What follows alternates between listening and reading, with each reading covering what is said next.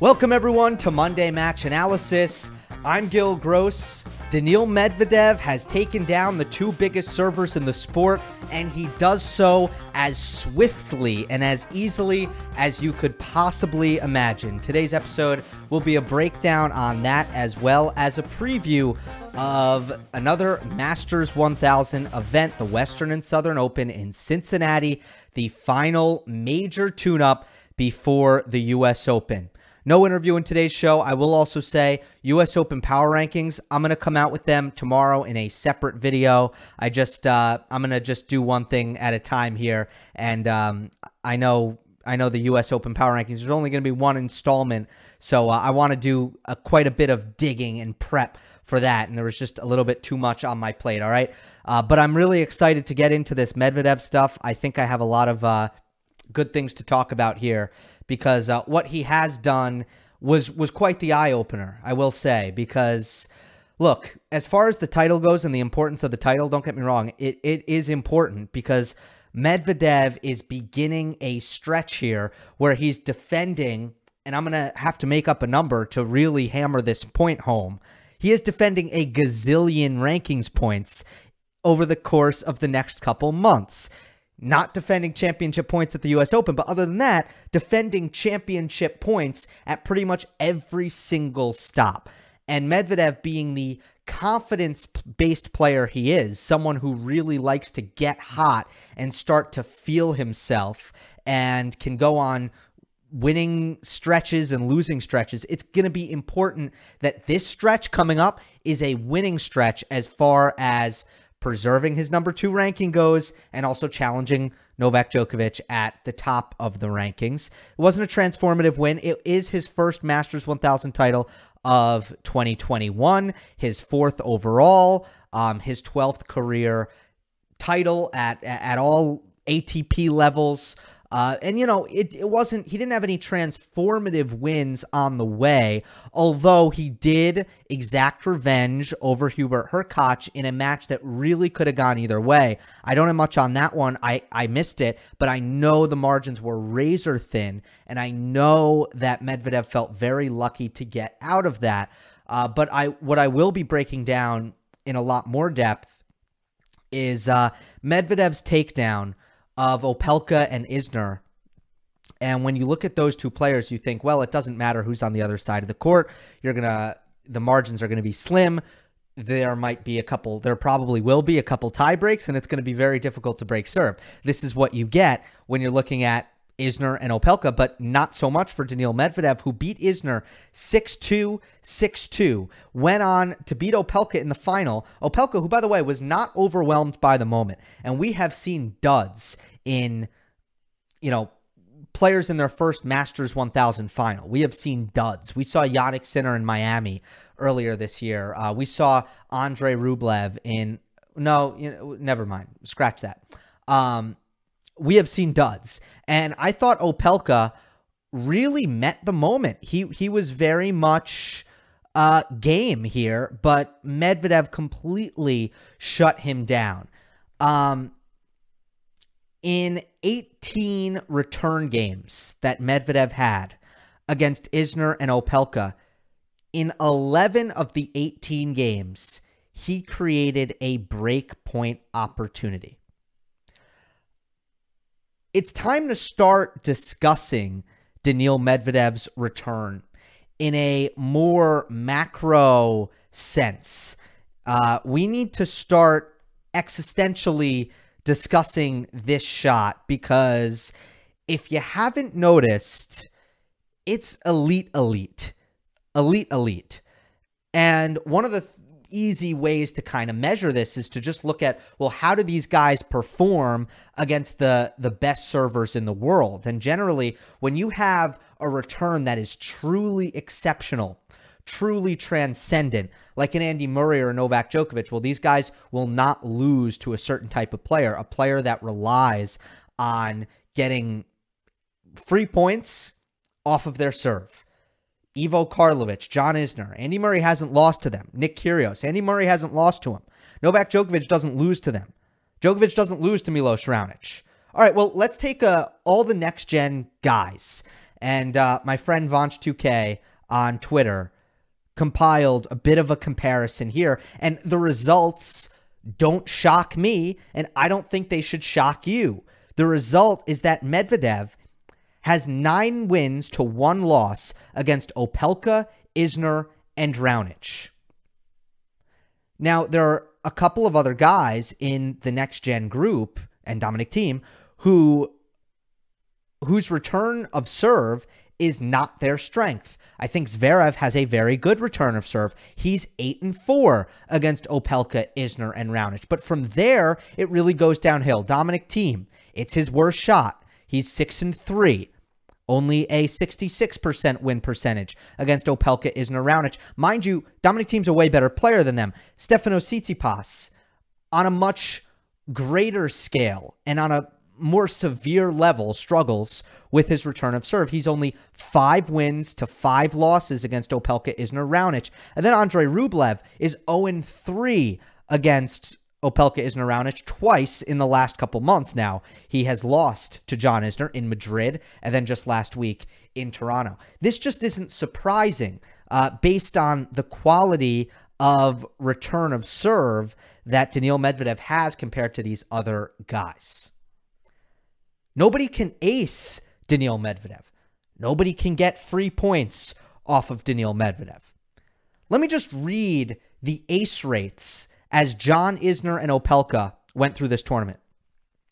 John Isner's ace rates here were 24%, 26%, 19%, and then Medvedev, 8%. I can't even say he got half as many aces. He got less than half as many aces adjusted to the amount of serves he hit. Now, how about Opelka? Ace percentage. Opelka in Toronto 25%, 21%, 16%, 29%, 15%. Daniil Medvedev, 10%. Only five times in Riley Opelka's career has he served less than 10 aces. Twice in his whole career, only five times has it happened, twice it happened against Medvedev.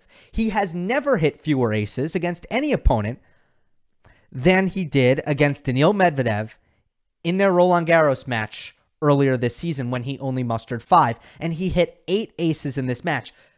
It's not Opelka. He's not serving worse. It's Medvedev. It is Daniil Medvedev who is clearly near impossible to ace. And you can remember Novak Djokovic, just to give you one more example, as if it's needed. Uh, Djokovic goes into the final against Medvedev with 100 aces.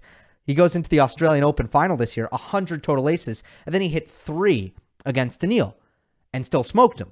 But that's besides the point. The point is, you can't ace Medvedev. So let's think about it. The best returners in the history of this sport Jimmy Connors, Andre Agassi, Novak Djokovic, Andy Murray. Look, I would I I have been unable to to find this data, unable to dig into this research. I would not be surprised if Daniil Medvedev is tougher to ace than all of them. That's not really surprising because Medvedev doesn't resemble any of them in the way he returns. It is a completely different style that he implements. He is generally between 10 and 15 feet behind the baseline. To return, he's on the back fence.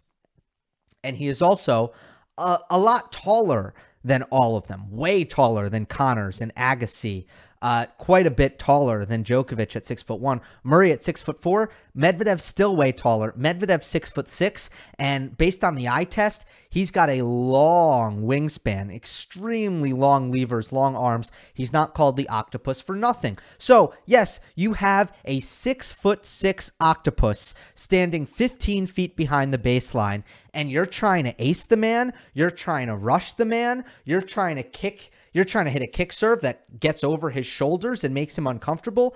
It is near impossible. Defensively, Medvedev's returning is likely on par with any of them. Defensively, now he doesn't take time away. And oftentimes he has to kind of dig out of points even, you know, behind his return. And there have been matches where he has been burned by his return position. I think there have been players who have been able to take advantage of that. And we've seen it become an issue on grass. But on a hard court, not so much. And you would think, what do you do to that? What is the solution when the six foot six octopus is standing on the back fence to return? What is the solution there? The solution is to first of all pull him way off the court, hit a wide serve, and take advantage of the fact that he's not cutting off the angle.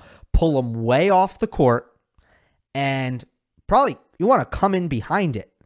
Come in behind the serve, you'll have the entire court to volley into. And you would think that that would be effective. But somehow it doesn't really work. It doesn't really work. Riley Opelka is a very willing serve volleyer with a good slice serve on the deuce side and a good kick serve on the ad side. He is he is very he's pretty good at pulling his opponent off the court. His his pinpoint serving, his spot serving isn't pinpoint, but he's pretty good at it. And he'll come in behind it. And against Stefano Tsitsipas, that's exactly what he did. And Steph was blocking his returns from far back and they were floating in the air and Opelka had all day to finish it off and there was not much Stefano Tsitsipas could do. Well, what does Daniil Medvedev does do? Medvedev it doesn't matter if he's in row A. It doesn't matter what kind of awful position he's in. He will hit a laser either at your feet or down the line or he even hit one cross court for a winner and he will give you a supremely difficult volley and then he will start looking to recover into the court and using his elite speed. He is completely comfortable with this. He does not care if you serve volley. And Riley Opelka did it twice in a key point in the first set two all, 30 all on the deuce side, and Medvedev actually snuck in on a second serve for the only time in the match and really rushed Opelka on the volley, who just thought he would get more time and suddenly didn't. And then Opelka said, well, he's not going to do it again, and was right. Medvedev didn't do it again. And he had that perfect kind of advantageous position where he had plenty of time to close the net. Medvedev was way far back. He was pulled off the court. He had a backhand and he painted the sideline. He painted the sideline with a backhand down the line. Remember the set point? You might not if you're not crazy like me. Remember the set point against Nadal at the US Open? Fourth set set point 30 40. Nadal, wide serve, lefty slice, slice uh, can opener out wide, come in behind it. Medvedev has a backhand from row painted the line. Winner down the line off the Nadal serve and volley. This was the same exact backhand. He will hit a BB. It does not make any sense. It defies all rules. Players who play far back are generally guys who are hitting with heavy topspin and tons of net clearance. Medvedev's hitting flat from back there. I don't know how it works. It just does. Somehow his depth doesn't suffer. Somehow he is precise enough and his hand eye coordination is good enough to make it work. But he will hit a laser at you when you're serving volleying and he will make it uncomfortable. So that is not necessarily the answer. You can stay back and try to play plus one after pulling Medvedev off the court. That's probably a good idea, but Medvedev's speed will give himself a pretty good chance of trying to get back into the point. The point being, Medvedev is a problem when it comes to trying to get a free point off the serve. His returning is defensively is as good as anyone's. And the data is there. The you know, the proof is just staring right at you in the face. And boy, did he get to show it off this weekend against Opelka and John Isner. I'll tell you, if the return doesn't get him to neutral, moving on to a couple other topics here and a couple of other things that served him well against Opelka. If the return does not get him back to neutral, which it often doesn't because of the court position, um, he is so good with his defense and his neutralization on hard courts. His movement gets so much better on the surface. And he extended so many rallies in this match against Opelka that ended in Opelka errors. His passing shots were incredible. He's become very good at the two shot pass. Opelka was 10 for 25 at net against Medvedev, and he was 25 for 31 at net in his semifinal upset over Tsitsipas. I don't think, look, Opelka volleyed a little bit better than usual against Tsitsipas, I won't lie. But not that much, not that much better. Man, 10 for 25, way under 50%. 25 for 31, way over 50% win percentage. That is mostly about what Medvedev does with his two shot passing shots, the precision he has on his passing shots in general. He hit some gems in this one, and just how he's able to dig things out with his legs. And guess what? That speed will result in Riley Opelka errors. I will bring you to another key point the Daniil Medvedev break at one all in the second set. Again, you have two scenarios where Opelka is at the net. Um, and uh, Medvedev has hits a very good two shot pass on um, on the first point. Medvedev chases down a drop volley after dipping it low and hits a backhand winner through the middle. And then the second time Riley gets a difficult backhand volley, or uh, actually a moderately difficult backhand volley, he misses it. Medvedev's speed puts the pressure on Opelka to make that volley really good, and Opelka double faults the breakaway at one all. Um, and another key point was at one all in, or excuse me, I just said one all in the second set. What about when Medvedev actually um, saved break point at 3 2? At 30 40, Opelka had a break point. He should have broken back in this match. He hit an inside in forehand that was really, uh, really well struck, and Medvedev neutralized it. And then a couple shots later, Riley crushed a cross court backhand, obliterated it. And again, Medvedev neutralized it and got it back. And on the following shot, Opelka stepped into a drop shot and missed it. Opelka made a drop shot error, a forehand drop shot error that at face value was a bad error. I can play that shot for you and you would say that stunk. That was a crappy error. Well, guess what? Against almost every player, Riley Opelka won that point twice. He won it twice. This is what great defense does. This is what it does. Overall unforced errors in this match 34 to 13. 34 for Opelka, 13 for Daniil Medvedev. It would not be 34 if Medvedev's defense was not so good and if if he was not extending rallies, making Opelka hit that extra forehand, making him play that extra volley. Uh, it was just an unbelievable display of defense today by Daniil Medvedev. And Opelka is not the player like a Thiem or a Nadal or a Berrettini, I would say, not a player who can do it over and over and over again and can deliver those haymakers or like a Rublev or or think, you know, Del Potro's forehand or um yeah, I'm thinking of by the way, ultra offensive players is what I'm is where I'm going with this. I'm not counting a player like Djokovic who's who's super solid or something. Um but but these guys who have forehands that are massive Opelka will miss if you make him hit enough. He will miss eventually. Uh, there's no doubt about that. Um, so the defense was massive. So there were so many. Every time I point to a key point, notice most of the key points I point to, Opelka's actually at net. Opelka's actually the aggressor. Medvedev is on the run. Medvedev is on the stretch. He is on the move. He is in the corner. He's winning these points anyway.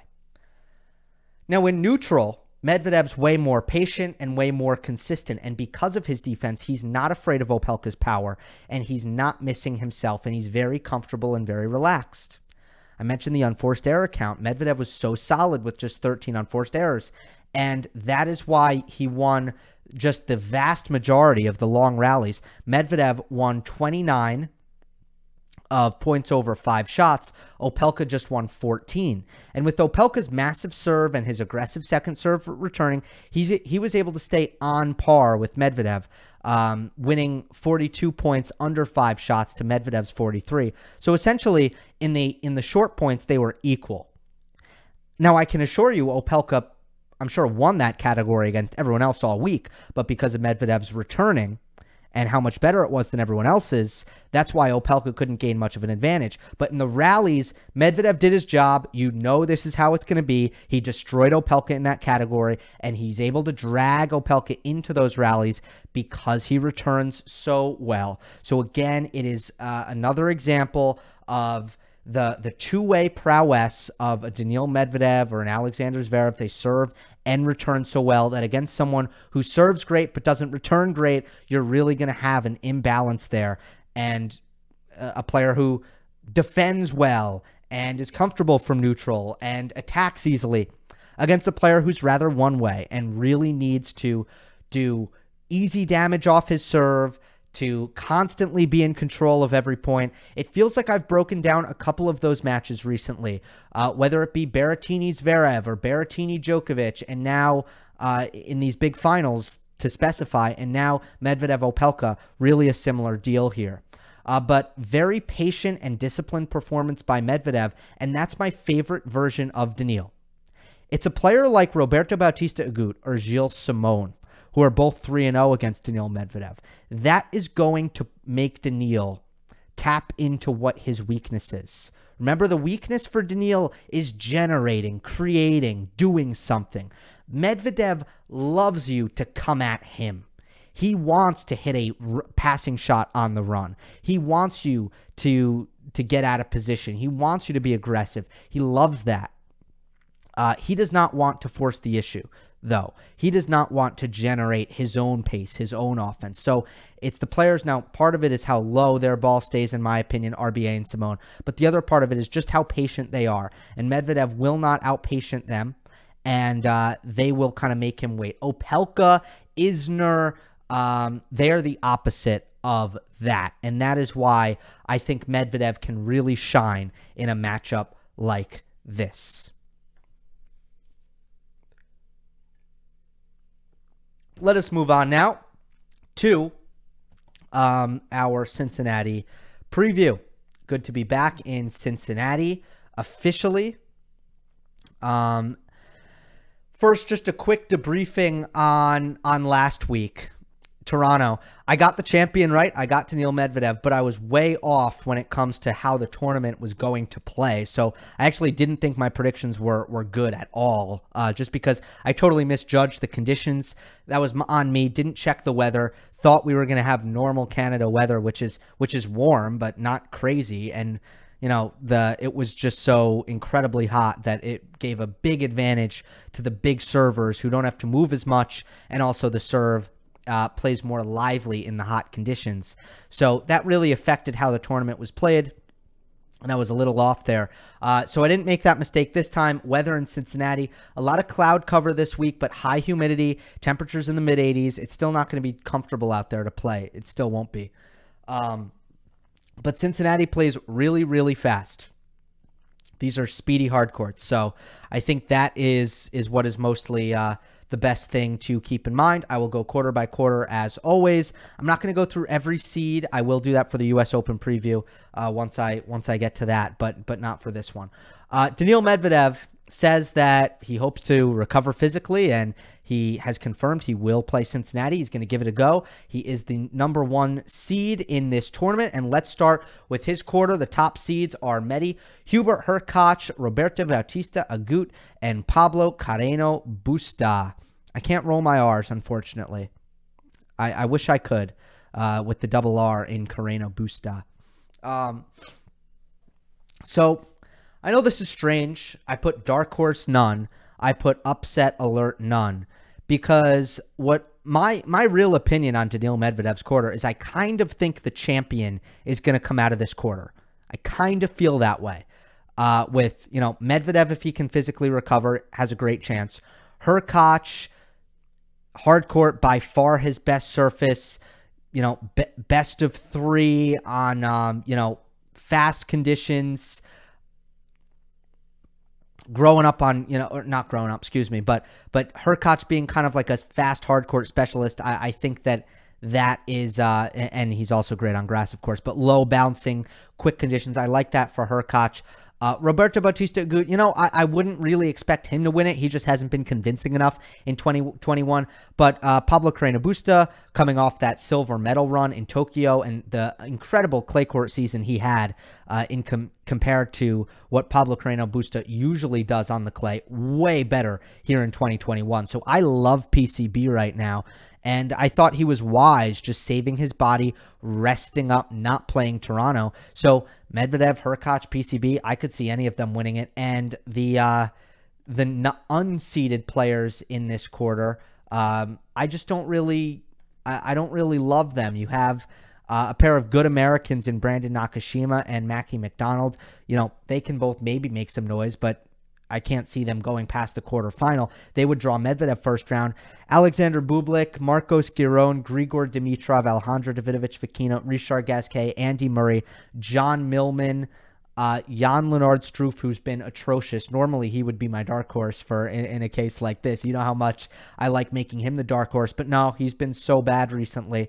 So none of those names really jump out to me, and I really like the seeds. So I think that we're going to get a lot of seeds deep into this quarter, and I don't really like any of the unseeded players. So dark horse, none. Upset alert, none. Early popcorn. Andy Murray coming back, his first. Uh, First tournament since Wimbledon. Good to see him back again. Let's see what he's got against Richard Gasquet, who qualified here in Cincinnati, who's always helped by quicker conditions, uh, who sweats a lot, but I feel like really likes to play in the heat.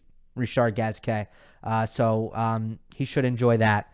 Um, ultimately, my quarterfinal is Carreño Busta defeats Bautista Agut. You know, I I certainly considered a couple of scenarios here.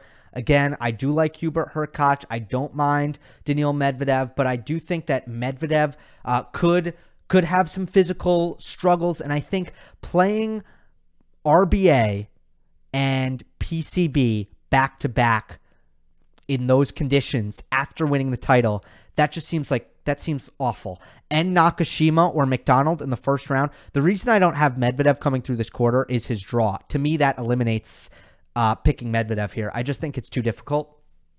Um, with uh, w- with Hurkacz, let me refresh myself on on Hurkacz. Um, I just I prefer Pablo Carreño Busta and the tennis PCB is playing. I just I prefer him right now. Um, but it could be Hurkacz. I, I wouldn't be surprised there. Uh, I I go with PCB. I really have a lot of faith in the tennis he's playing. Before he made the silver medal in Tokyo, that that's how I felt just based on his clay court season. So uh, that is Daniil Medvedev's quarter. Let's move on to Andrei Rublev's quarter with Denis Shapovalov, Jannik Sinner, and Alex de Minaur. My dark horse here is John Isner. This is obviously his favorite season.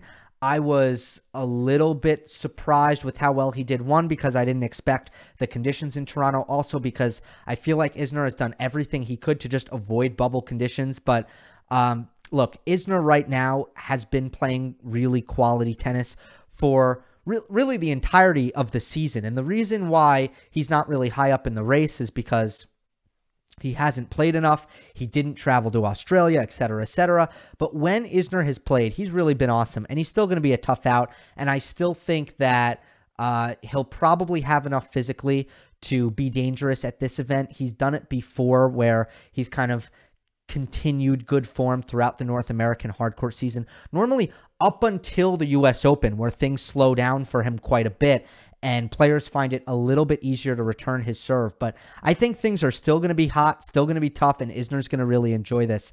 Upset alert is Alex de Minaur, who is on a three match losing streak and and uh, look, normally I would like de Minaur on a quick, low bouncing hard court. That's the surface that he's best on. Uh, but de Minaur has been really bad. He didn't just lose to Nicholas Basilashvili in Toronto, he got smoked by Basilashvili one and one. So I'm not quite sure what's going on with the Aussie. I haven't been able to catch any of his matches that is again, as I say all the time, that's a side effect of when a player can't win a match. Is sometimes I don't watch them play for a while.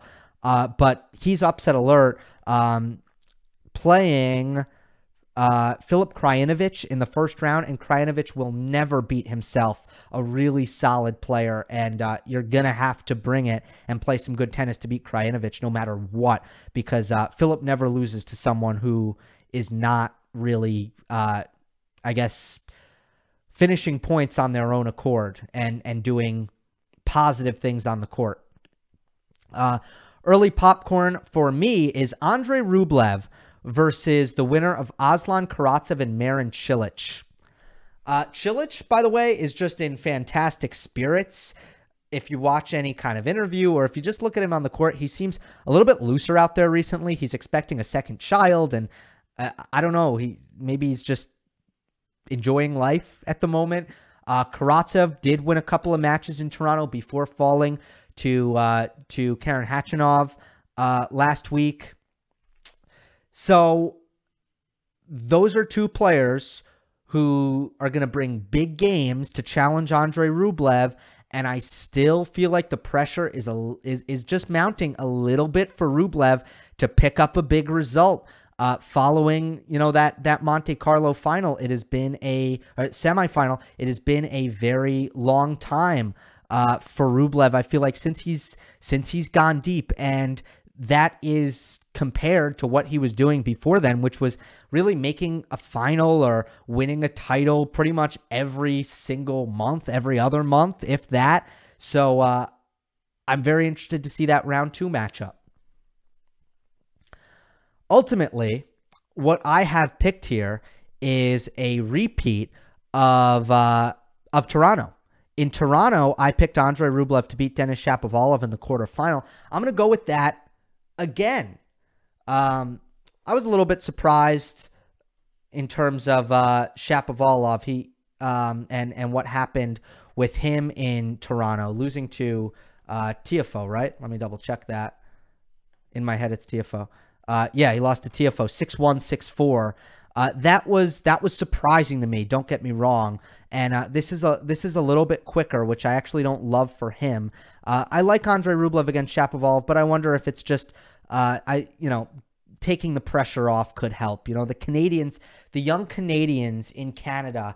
Obviously, Shapo had the magical run against uh, when he beat uh, Nadal, but after that or since then, he has not been good in Canada, and neither has Felix Auger-Aliassime. Uh, but I will go with Andrei Rublev with the quicker, um, the quicker court. He just needs to.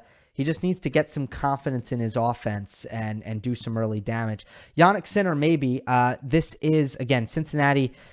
The speed of the court is a little bit more than what he would traditionally do well on, but that's another intriguing story with Jannik. Is will his new and improved serve prove to be damaging once again on a fast hard court, uh, which will give him kind of an advantage that he didn't used to have on any server server like condition or serving friendly condition where you know Sinner never used to make noise in serving friendly conditions ever. So let's see if he can kind of uh, change that, and that'll be interesting.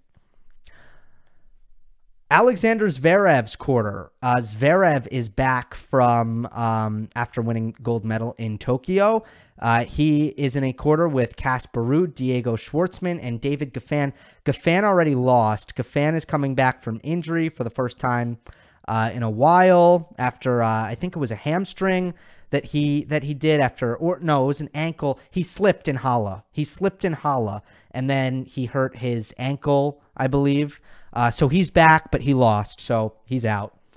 Um, dark horse is Ugo Humbert. I really, you know, anytime the anytime Humbert doesn't need to use his power and the surface is fast enough that his precision and his redirection and his depth is going to give him a lot of help.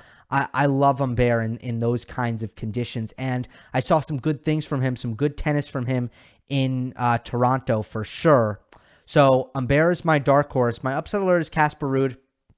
I was pretty disappointed with Ruud's performance against uh, Stefano Tsitsipas. I was looking forward to that match. Check out the video on Ruud if you haven't that I did uh, earlier this week. But he could play Opelka in the second round if Opelka is up for that and you know physically recovered, and if he beats Moutet in the first round. Uh, that'll be a very tough matchup for Ruud, I believe, with how big Opelka hits the ball. And uh, Ruud's heavy topspin pretty bad matchup. Opelka likes it high up there. Uh, Tiafoe and Humbert should be an excellent round one matchup. TFO gets a wild card into uh, Cincinnati, and he has been really, really good ever since winning the uh, Eastbourne Challenger. You know, transferring that momentum, playing well on the grass. He hasn't done well in third round matches. He seems to win two matches and then just get crushed in the third round. But other than that, TFO has been uh, really impressive. So I'm looking forward to that first round matchup. You do have um, you do have I don't I never mind. I was going to say something that was something that I meant to say in the last quarter. Um let's go to the quarterfinal prediction. Uh, I'm going to go with Humbert defeats Alexander Zverev. You know, this is not a strong quarter whatsoever. Um, you know, in terms of unseeded players, let's see what else we got here. Uh, besides TFO and Humbert, you have Dan Evans, who I mean he he can't really make a run right now. You don't feel like that's really in the works. Uh, Lloyd Harris, Yoshi Nishioka, Basilashvili, Fognini, uh, Guido Pella, who uses a protected ranking to get in here. Yeah, I mean, nothing here really stands out as far as unseeded players, and the seeds are not great at all whatsoever. So Humbert is the dude who stands out. The reason I'll go with him over Zverev, they've played some great matches in the past, uh, especially on grass, and uh, Humbert beat him in uh, Halle, I believe. The reason I'll go with Humbert is just I, I think we could see some hangover effect um, from from Zverev after winning the gold. I just think uh, that has been a pattern in his career. Sometimes he wins a title, he wins a big title, and it takes him a little while to just kind of get back to business. And I don't love him this week. I think this might be kind of his build up, his warm up, and it might take him a little while to just get into the swing of things to build up his intensity, his fitness, and all of that. So I don't love Zverev this week. I'll go with Humbert to make the semifinal. I'm pretty sure it would be his first Masters 1000 semifinal. Stefano Tsitsipas' quarter features Matteo Berrettini, Felix Auger-Aliassime, and Christian Garin. Uh, this should be a very interesting quarter where a lot of uh, a lot of I think variable results can happen. My dark horse is Karen Khachanov, who really ran out of gas in Toronto, but uh, I was actually impressed with with uh, how he was able to beat Cameron Norrie and Aslan Karatsev in his first two matches before looking pretty bad against Tsitsipas. Uh, if you notice, by the way, the players who came from Tokyo did not do well at the National Bank Open. Jet lag is real; it is not good, and uh, I don't think anyone passed the third round who who medaled. None of them medaled, and even in doubles, and even if you looked at the women, they didn't do well either. So if you were coming from Tokyo, it was tough. And uh, I thought that you know Khachanov will probably have a better chance to keep up the level this week overall, he was my dark horse for uh, in last week as well. I I really believe I believe in the level that he's playing. I I believe in it. So if he keeps it up, he's tough to beat. Period. Upset alert. I have everyone. I think everyone's on upset alert. Um, a lot of that has to do with. Um, well, let me go through all of them. Let me just go through all of them here. It won't take long at all. Um, Tsitsipas could play Sebastian Korda, Korda in the second round. Korda uh, didn't play last week. He's well rested. He's just dangerous. Um, he doesn't have the massive serve that could really bother Tsitsipas, but uh, to me, that's upset alert for Tsitsipas because Korda's just that good. Uh, Berrettini is coming off injury, coming off the thigh injury that kept him out of the Olympics and and uh, kept him out last week at the National Bank Open. So to me, that's automatic upset alert. Felix Auger-Aliassime, well, he can lose to anyone in any given match. I mean, you know, losing to Purcell at the Olympics and, uh, you know, just he struggled recently. Now, now he could make go on a run here. These are quick enough conditions where it should really suit Felix. But again, Fucsovics in the in the first round, he could lose that match. And Christian Garin against Tommy Paul, that's a toss up. That's a 50 50 match. So upset alert, everyone. Everyone. No doubt about it. Um, early popcorn is that Tsitsipas Korda match. That is going to be some nice baselining. There's going to be some good ball striking in that one. Uh, Korda backhand to backhand, I think will will really uh, enjoy or kind of try to get into that pattern as much as possible. But but Tsitsipas Tsitsipas is much more physical than Korda at this stage, so that's a big advantage for uh, for the Greek. Um, ultimately, I'm gonna go with Tsitsipas defeats Berrettini. Now this was a tough quarter. I thought about putting Khachanov through. I really did. I thought about a couple of scenarios here, and even Berrettini because Berrettini is, I think, a pretty bad matchup for Tsitsipas. But I just don't trust him. I think he could look good this week, but at a certain point, he probably will break down physically. Uh, I don't know though. Last time Berrettini came back from an injury, he won Belgrade. So, I mean, could he just do that again? Maybe. I'm reluctantly going with Tsitsipas. I'll tell you why. I actually think that he looked really good last week, Tsitsipas. And he can't return serve against a big server, and that has always been the case, and that remains the case. But I don't really, you know, again, Berrettini, he is kind of that guy, but when I when I say Tsitsipas will beat him, it's kind of more not trusting in Berrettini's physicality and his energy. Uh, so that's kind of the logic behind that. I actually do think Tsitsipas played well last week, even though he's still got an edge to him, and I think he needs to calm down a little bit again. Uh, you know, I was saying this at the beginning of the year. I thought that he was doing better, and now I just think he's not doing better anymore mentally. So, uh, still, he can win matches that way. It's just Sometimes he's going to implode and he's not going to be as consistent. So, uh, Tsitsipas is in, in an interesting spot this week, and I do think it would really help him to go far because uh, I don't know. I, I think he could.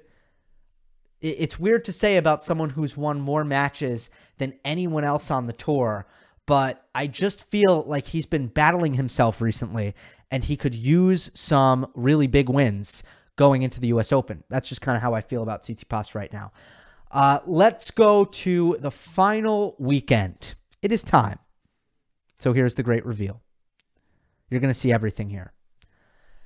Semifinals Pablo Carreño Busta defeats Andre Rublev in three sets. Stefano Tsitsipas defeats Alexander Zverev in three sets. Pablo Carreño Busta, oh my God, I, this is wrong, defeats it says Berrettini. It's supposed to be Tsitsipas in three sets. Pablo Carreño Busta beats Stefano Tsitsipas in three sets. Think he's ready, guys.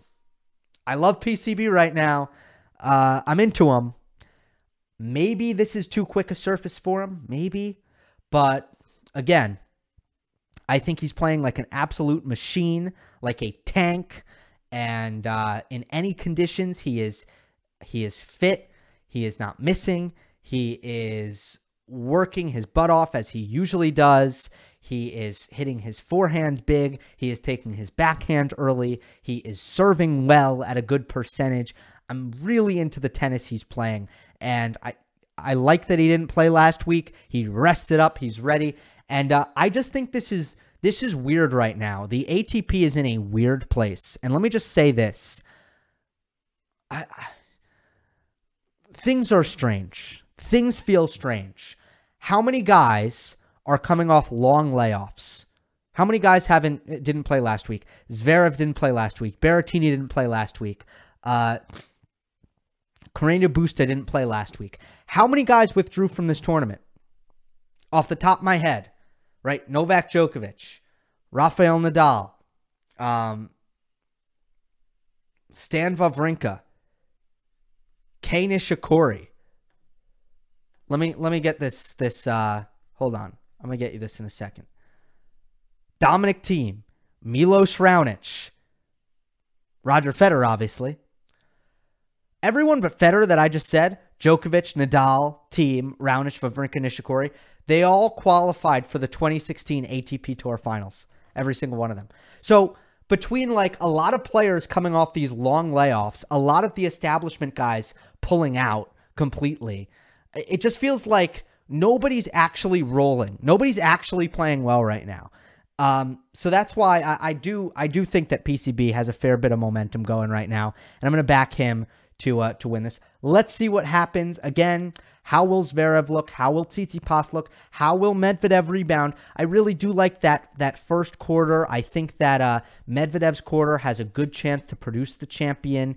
As I said at the top, Medvedev, Hurkacz, Pablo Carreño Busta. I like all three of them. Uh, it should be a good one. I'm looking forward to Cincinnati. U.S. Open Power Ranking video will come out soon, uh, so make sure you look out for that. Anything else? Anything else? Let's see. I did an Opelka Isner comparison video. Check that out if you haven't. Uh, subscribe on podcast platforms to Monday Match Analysis and follow me on Twitter at Gill underscore gross. Hope you enjoyed. Don't forget to subscribe, and I will see you next time.